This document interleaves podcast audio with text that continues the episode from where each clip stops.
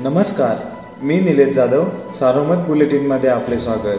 आज दहा जुलै सकाळचे सात झाले आत्तापर्यंतच्या ठळक घडामोडी. जिल्ह्यात करोनाच्या दुसऱ्या लाटेत शेतकऱ्यांची आर्थिक घडी विस्कटलेली असताना जिल्हा बँकेसह व्यापारी आणि ग्रामीण बँका शेतकऱ्यांच्या मदतीला धावून आल्या आहेत. यामुळे खरीप हंगामासाठी जिल्ह्यातील शेतकऱ्यांना एक हजार सहाशे अठ्याहत्तर कोटी अठरा लाखांचे पीक कर्ज देण्यात आले आहे. नुकतीच राज्याचे सहकार मंत्री बाळासाहेब पाटील यांनी शेतकऱ्यांना जास्तीत जास्त पत उपलब्ध करून देण्याच्या सूचना दिल्या असून यामुळे व्यापारी आणि इतर ग्रामीण बँकांच्या पीक कर्जाची व्याप्ती वाढविण्यात येणार असल्याचे अग्रणी बँकांच्या वतीने सांगण्यात आले. जिल्ह्यातील काही तालुक्यात करोना रुग्णांची संख्या पुन्हा वाढत आहे.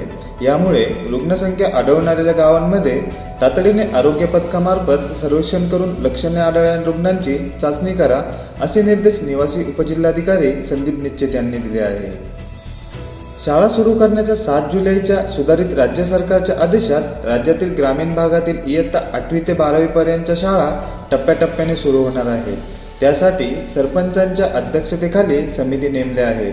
कोरोना कालावधीमध्ये शाळा बंद होत्या.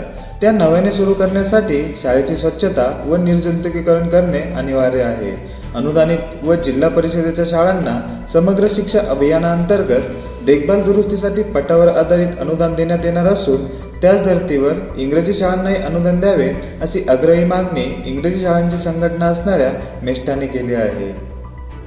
जिल्ह्यात शुक्रवारी चारशे बासष्ट रुग्णांना रुग्णालयातून डिस्चार्ज देण्यात आला.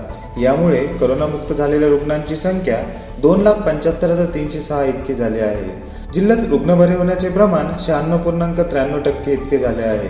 दरम्यान काल जिल्ह्याच्या रुग्णसंख्येत पाचशे एकोणऐंशीने वाढ झाल्याने उपचार सुरू असणाऱ्या रुग्णांची संख्या दोन हजार सातशे बेचाळीस इतकी झाली आहे. गेल्या पंधरा वीस दिवसापासून दडी मारलेल्या पावसाने पुन्हा एकदा जोरदार बरसायला सुरुवात केली आहे. काल शुक्रवारी सलग दुसऱ्या दिवशी नगर जिल्ह्यात अनेक ठिकाणी पाऊस सुरू होता. या पावसामुळे पिकांना जीवदान मिळाले आहे. संगमनेर तालुक्यातील निळवंड शिवारातील खिंड जंगलात शिर्डी येथील साई संस्थांच्या कर्मचाऱ्याने दोरीच्या साह्याने गळपास घेत आत्महत्या केली. दिलीप बाबासाहेब सांभारे असे आत्महत्या केलेल्या व्यक्तीचे नाव आहे.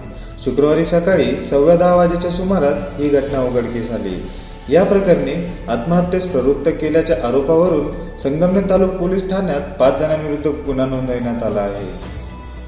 या होत्या ठळक घडामोडी. सविस्तर बातम्यांसाठी वाचत राहा दैनिक सारोमत किंवा भेट द्या डेझू डॉट कॉम या संकेतस्थळाला. नमस्कार.